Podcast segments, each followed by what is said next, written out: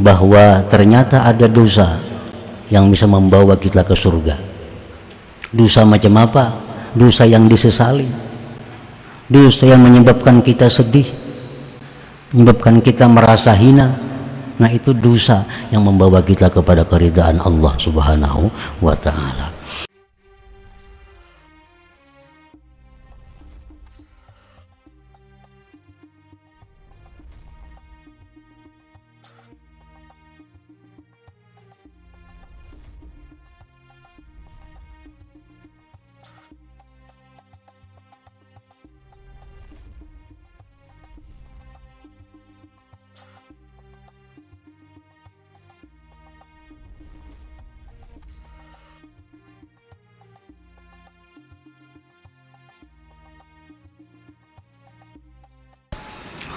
بسم الله الرحمن الرحيم. الحمد لله غافر الذنب وقابل التوبة. وجاعل الذنب سببا إلى الجنة. بفضله ورحمته الواسعة. أشهد أن لا إله إلا الله وحده لا شريك له. وأشهد أن سيدنا محمدا عبده ورسوله نبي الهدى والرحمة. اللهم صل وسلم وبارك على سيدنا ومولانا محمد منبع العلم والمعرفة وعلى آله وصحبه وذريته ومن تبع سنته. أما بعد. Yang kita hormati, kita cintai para habaib dan para alim ulama para muhibbin hadirin hadirat rahimakumullah. Alhamdulillah puji wa syukrulillah dan syukur kehadirat Allah subhanahu wa ta'ala yang mana pada malam ini kembali mengumpulkan kita di majlis yang penuh berkah dan rahmat ini Salawat dan salam kehadirat junjungan kita Rasulullah Nabi besar Muhammad sallallahu alaihi wasallam dan kepada seluruh keluarga, para sahabat, zurriyat dan pengikut beliau. Para muhibbin rahimakumullah, al-hikmatur rabi'atu wa tis'un al-hikamil ataiyah Qala al-Imam Ahmad ibn Atta'illah Sakandari rahimahullah wa nafa'ana bi ulumihi wa asrari.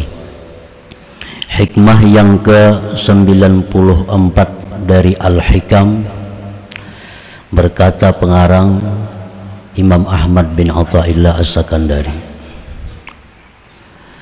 Wa rubbama qadha 'alaika dzamba fakana sababan fil wusul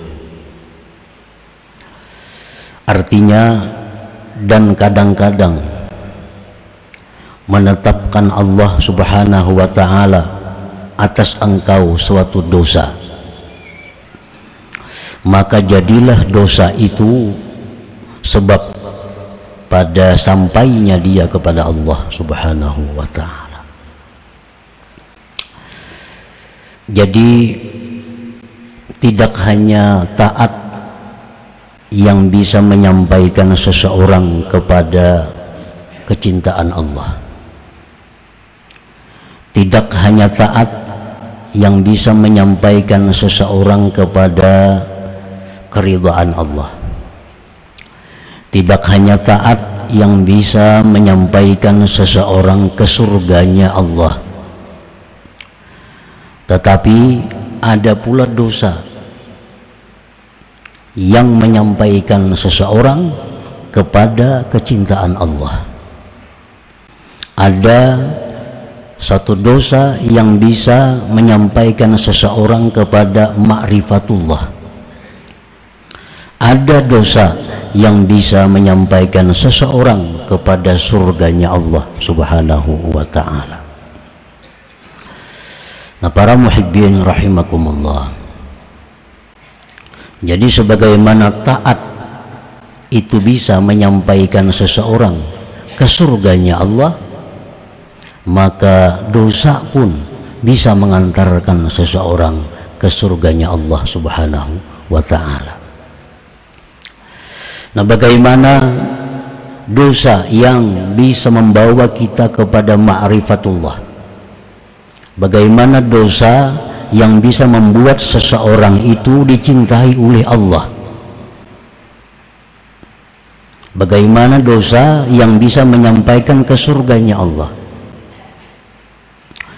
Idza aznabal 'abdu dzamban fakhapa rabbah wa taba wa ahsana taubatah fasara sababan fil wusul ila mahabbatihi wa safwatihi wa jannatih apabila berbuat dosa seseorang hamba akan suatu dosa. Apa pun dosanya. Maka dengan sebab dia berbuat dosa itu dia menjadi takut kepada Tuhan. Lalu dia tobat membaguskan tobatnya. Nah maka jadilah dosa tadi sebab yang mengantarkan dia kepada kecintaan Allah pilihan Allah dan surganya Allah subhanahu wa ta'ala. Orang itu dulunya kada pernah takut kepada Allah. Begitu dia memperbuat satu dosa yang besar timbul di hatinya ketakutan kepada Allah timbul satu kesedihan dalam hatinya. Timbul suatu kehinaan yang besar dalam dirinya. Lalu dia tobat kepada Allah. Nah maka dosa yang tadi penyebabnya itu tobat membaguskan tobatnya maka itulah yang menyampaikan dia kepada surganya Allah Subhanahu wa taala. Qala Nabi sallallahu alaihi wasallam rubba dzambin adkhala sahibahul jannah. Ujar Nabi ada dosa yang membuat seseorang yang berdosa itu masuk surga. Ada dosa ujar Nabi yang membuat dia masuk surga Qalu wa kaifa dzalik ya Rasulullah? Bagaimana bisa demikian wahai Rasulullah? Ujar para sahabat. Bagaimana dosa bisa masuk surga? Qal Rasulullah menjawab, la yazalu taiban paran minhu khaiban rabbahu hatta yamut fayudkhilahul jannah. Senantiasa dia tobat, lari dari dosa, takut Tuhannya sampai dia mati, maka dia masukkan ke dalam surganya Allah subhanahu wa ta'ala nah para muhibbin rahimakumullah macam-macam bentuk baik taat baik dosa itu bisa mengantar ke surga. Ada orang yang wiridnya mengingat dosa. Orang lain tahajud orang lain berzikir orang lain membaca macam-macam bacaan. Ada inya kada inya malam itu duduk mengatakan oh dahulu aku merampok dahulu aku merampok sedih menangis itu aja amalannya oh dahulu aku pernah mencuri ampun orang nah, hinanya aku menangis. Jadi pekerjaannya mengingat dosa aja. Nah, mengingat dosa aja pekerjaannya. Menangis, ingat dosa menangis. Nah, ini dosa itu yang memasukkan dia ke dalam surganya Allah Subhanahu wa taala. Macam Sayyidina Umar bin Khattab radhiyallahu an. Beliau sering kali menangis, menangis. Ditanya oleh kawan-kawannya, "Mengapa engkau Umar menangis?" Aku ingat dulu pernah membunuh anak perempuanku hidup-hidup Nah, Sayyidina Umar waktu masa dahulu jahiliyah pernah membunuh anak perempuan yang masih hidup dimasukkan ke dalam tanah mati. Lalu Sayyidina Umar bila ingat itu menangis, ingat itu menangis. Nah, ingat suatu dosa apabila ditangisi maka itu menjadi sesuatu yang berpahala sangat besar di sisi Allah Subhanahu wa taala. Ingat dosa lalu kita sedih kalau kita menangis itu jadi sesuatu yang bernilai pahala besar di sisi Allah bisa lebih besar daripada bacaan-bacaan yang belum tentu baik, belum tentu khusyuknya, belum tentu benar adab-adabnya. Nah, ini yang dimaksud oleh Nabi kita bahwa ada dosa itu yang membawa seseorang ke surga. Ingat dosa menangis, ingat dosa sedih. Nah, dosa dosa ini yang mengantarkan dia kepada kepada surga. Dosa ini yang mengantarkan dia kepada ma'rifat kepada Allah subhanahu wa ta'ala. Nah, para muhibbin rahimakumullah. Wa alamatul mudnib ta'ib al muhsini taubatah ay yufarika ashabas su wa ay yakuna musta'iddan lil maut mujtahidan ala ta'ati rabbih mustadrikan ala ma fata min ta'ati rabbih mutaliban lil halal waridha ala man zalamahu min ibadih tanda orang yang berdosa yang taubat yang membaguskan tobatnya pertama tandanya bahwa dia menjauhi kawan-kawannya yang jahat tanda orang yang tobatnya bujur. Tanda orang yang tobatnya itu bagus. Tanda orang yang tobatnya itu diterima oleh Allah. Pertama dia menjauhi kawan-kawannya yang jahat itu. Menjauhi orang-orang yang menjadi sumber kutukan Allah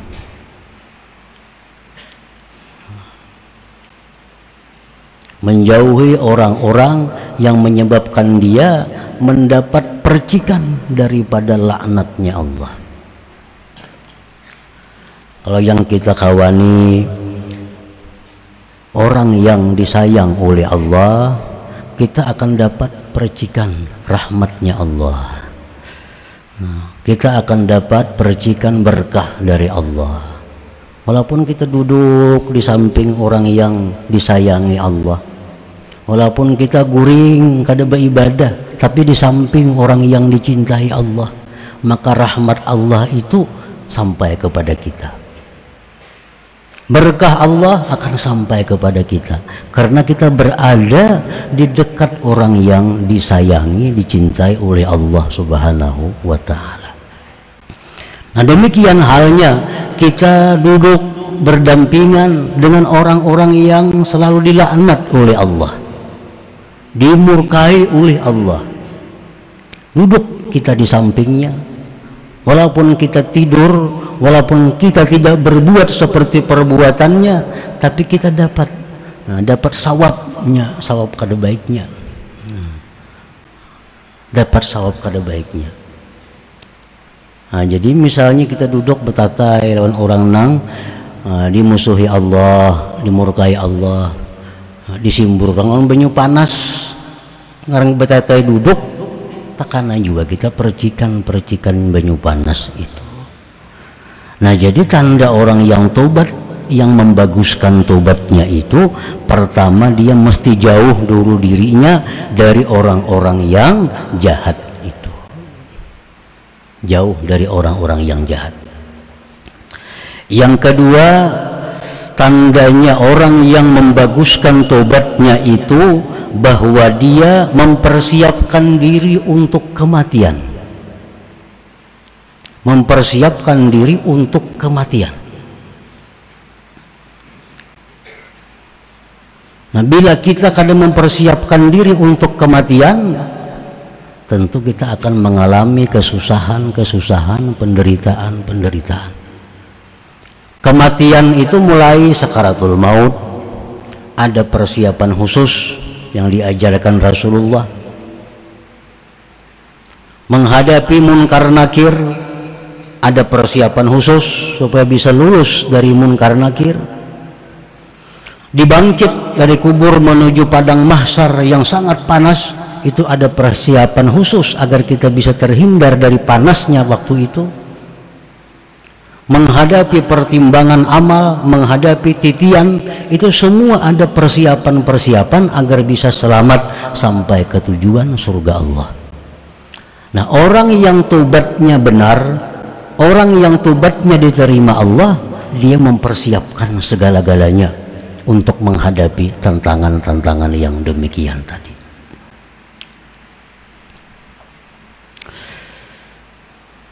yang ketiga mujtahidan ala taati rabbih dia bersungguh-sungguh taat kepada Tuhan. Mustadrikan ala ma fata min taati rabbih dia memperdapati atas yang keluputan daripada taat kepada Tuhan. Dulu kada sembahyang di dikadanya dulu kada puasa di dikadanya dulu kada bayar zakat kada cukup bayar zakat di dikadanya ini tanda orang yang tobatnya diterima oleh Allah. Tanda orang yang dosanya itu membawa dia ke surga. Tobat tobatnya bagus. Nah tobat yang bagus itu antara lain adalah memperdapati yang luput daripada Tuhan. Sembahyang dulu banyak ada sembahyang. Diperdapati dibayar. Zakat dulu kurang dari sebenarnya. Sekarang bayar puasa dulu kada puasa bayar. Ini tandanya orang yang membaguskan tobat. Mutaliban lil halal war ridha ala man zalamahu min ibadi menuntut halal ridha atas orang yang pernah dia zalim dari hamba-hamba Allah taala. Nah dulu pernah itu kusakiti datangi minta halal minta ridha dulu itu pernah ku aniaya datangi minta halal minta ridha dulu duitnya itu pernah ku ambil minta halal minta ridha Dulu pernah minum di warung kada bayar, datangi pun warung minta halal, minta ridha. Dulu wadai tiga bapak dah dua, datangi minta halal, minta ridha. Tanda membaguskan tobat itu. Jadi kalau hanya sekedar menyesal, berhenti, bagi cita-cita kada berbuat dosa lagi, tapi kada ada membayar, Nah, kadang memperdapati, kadang minta keridhaan, itu tubatnya tentu tidak bagus. Tubatnya tidak diterima oleh Allah Subhanahu wa taala. Nah, jadi apabila kita berbuat satu dosa lalu tubat dibaguskan tubatnya, maka dosa tadi akan membawa kita kepada surga Allah Subhanahu wa taala. فكم من ولي من أولياء الله كان مجانبا تعالى ربه ثم تاب وأحسن توبته فصار إلى ما صار إليه Berapa banyak wali daripada wali-waliullah yang dulunya jauh daripada taat kepada Tuhan. Kemudian tobat dia, membaguskan tobatnya, akhirnya jadilah mereka kepada sesuatu yang jadilah mereka kepadanya. Tidak sedikit wali-wali Allah itu nang asalnya orang ini sangat jauh dari Allah. Tidak sedikit wali-wali Allah nang asalnya dulu ahli maksiat kepada Allah. Tapi karena mereka menyadari kehinaan dirinya dengan maksiat itu, lalu mereka tobat, membaguskan tobat, akhirnya mereka jadi aulia Allah Subhanahu wa taala. Mislu Fudail bin Iyad contohnya yang terkenal sudah kisahnya. Karena syatira dulunya perampok. Nah, dulunya perampok. Kemudian tobat membaguskan tobatnya maka jadilah dia min kibaril aulia aulia besar wa mislu utbatil gulam utbatul gulam karena munhamikan pisar dulunya tenggelam dalam kejahatan minum-minuman perjudian perempuan dan lain-lain. Summataba kemudian tobat wa ahsana taubatah membaguskan tobatnya fasara minal awliya jadilah dia awliya Allah Napa zambu iza awrasa khawpan min Allah wa taubah khairun min ta'atin awrasat amnan wa ujbah maka bermula dosa apabila menimbulkan ketakutan kepada Allah menimbulkan tobat maka dosa itu lebih baik daripada taat yang membuat dia merasa aman dan ujub dengan dirinya. Ini dosa, maksiat. Tapi mbak itu ini takutan lawan Tuhan. Takutan lawan Tuhan. Lalunya batubat. Nah, dosa tadi lebih baik daripada taat. Yang mana seseorang dengan taat itu menjadi merasa aman dirinya. Merasa pasti ke surga. Merasa dirinya ahli surga. Takjub dengan dirinya. Nah, itu taat lebih hina daripada maksiat. Nah, para muhibbin rahimakumullah. Jadi taat itu yang dipandang Allah isinya. Dosa dipandang Allah isinya. Nah, kenapa taat itu menjadi mulia? Karena isinya taat itu adalah ubudiyah, kehambaan. Kehambaan itu sama dengan kehinaan. Jadi kalau kita berbuat taat, kalau diri kita merasa menjadi hamba Allah, diri kita merasa hina, diri kita merasa butuh kepada Allah, nah ini taat taat yang bermakna di sisi Allah. Taat yang diterima oleh Allah. Kenapa maksiat itu menjadi musuh Allah? Kenapa dosa itu menjadi hal-hal yang merugikan seseorang? Karena di dalam dosa itu ada inat, ada ingkar kepada Allah. Di dalam dosa itu ada kesombongan seorang hamba kepada Allah. Lalu dosa itu mendatangkan siksa. Jadi sebenarnya bukan dosanya, bukan taatnya yang dipandang hakiki oleh Allah itu adalah isinya. Bukan zahir perbuatan taat, bukan zahir perbuatan dosa tetapi isinya yang dipandang oleh Allah kalau perbuatan taat tapi isinya kada sesuai taat tapi isinya angkuh isinya sombong isinya ujub taat ini tidak akan punya arti apa-apa di sisi Allah. Dan tidak akan memberi manfaat kepada orang yang berbuat taat itu. Nah demikian dosa. Kalau dosa ini dalamnya berisi kehinaan dosa ini berisi bahwa dia sangat berhajat kepada perlindungan Allah maka dosa ini menjadi sesuatu yang menyebabkan dia diridhai oleh Allah subhanahu wa ta'ala nah, jadi bukan bukan dosanya bukan taatnya yang dipandang Allah tapi isi dari keduanya itu. Nah, sebagaimana berkata Imam Ahmad ibnu Atta'illah maksiatun awrasat wa iftiqara khairun min ta'atin awrasat wa istikbara maksiat tapi menimbulkan kehinaan dan keberhajatan kepada Allah lebih baik daripada taat yang menimbulkan kemuliaan dan kesombongan.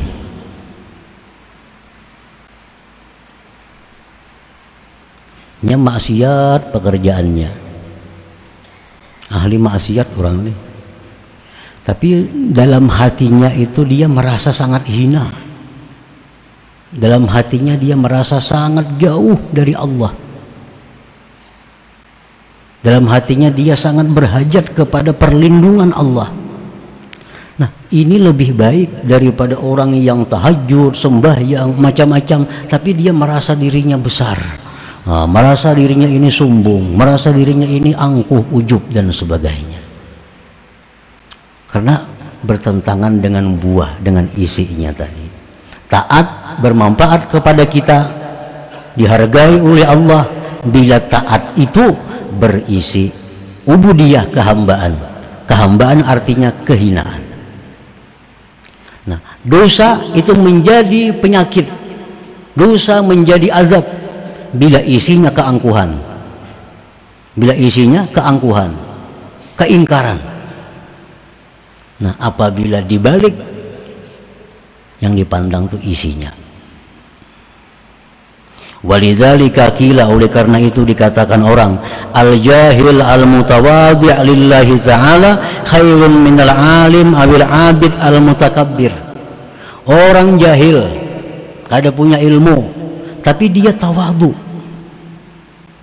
Tapi dia tawadu. Dia merasa kebuduhan dirinya. Dia merasa kehinaan dirinya. Si jahil nih itu lebih baik daripada orang alim atau ahli ibadat yang sombong. Yang sombong. Ilmu itu bisa bermanfaat kalau membuahkan. Membuahkan apa?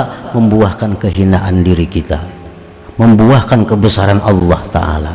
Itu ilmu yang bermanfaat. Kalau punya ilmu banyak, tapi kadang membuahkan itu, ilmu kadang ada manfaatnya. Kadang ada manfaatnya. Al-asi al-mutazallil khairun minat ta'i'il mutakabbir orang yang maksiat kepada Allah tapi dia merasa dirinya hina di sisi Allah. Merasa dirinya lebih hina dari orang-orang lainnya. Itu lebih berharga di sisi Allah daripada orang yang taat namun dia merasa besar. Taat tapi sombong. Nah para muhibbin rahimakumullah dikisahkan di zaman Bani Israel.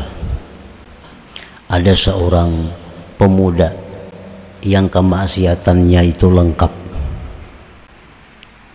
Ya penjudi pemabuk penjina macam-macam lah kemaksiatan dan demikianlah pekerjaan pemudanya setiap hari selalu maksiat sehingga disebut ini bambunya Bani Israel. Suatu hari si bambung Bani Israel ini duduk melihat lewat di jalan itu ada seorang ahli ibadah ahli taat kepada Allah. Si ahli ibadah ini berjalan awan menaungi di atasnya. Nah karamatnya si abid ini ke mana dia pergi awan itu mengiringi. Nasi bambung tadi melihat oh itu orang ahli ibadah. Oh hebatnya.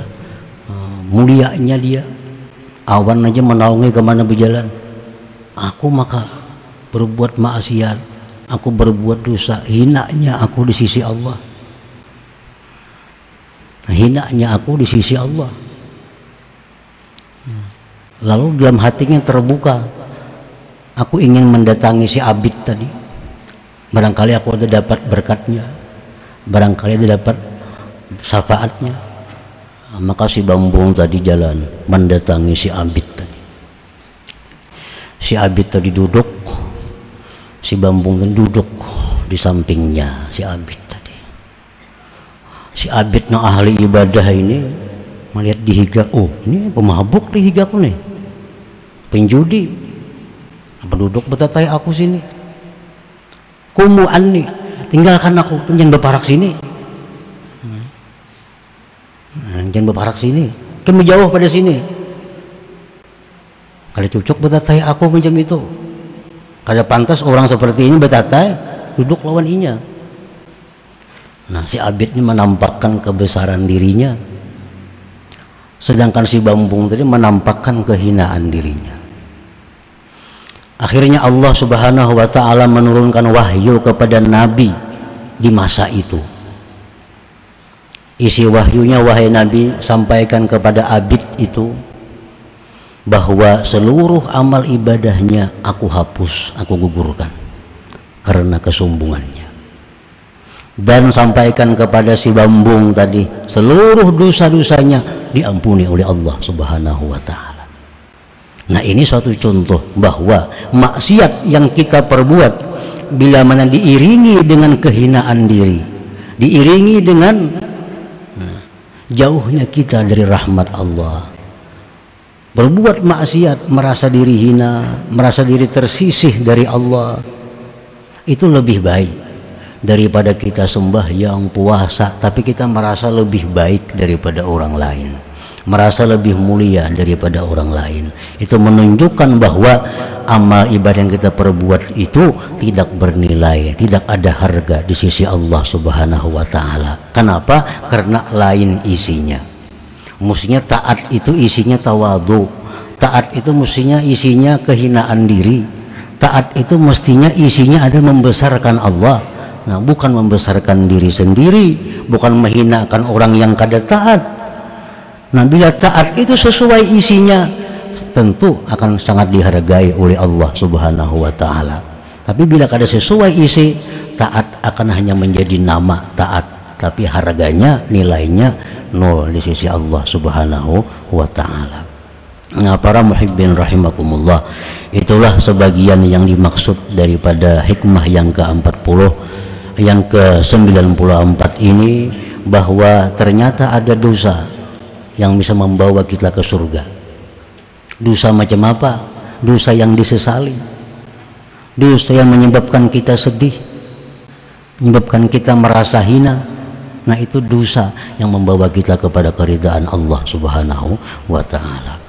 Nah kemudian selanjutnya hikmah yang ke-95 ila Nabi sallallahu alaihi wasallam al-Fatihah. Ar-Rahman Ar-Rahim Ini akan apa dua ini akan stop masuk, kalau stop masuk.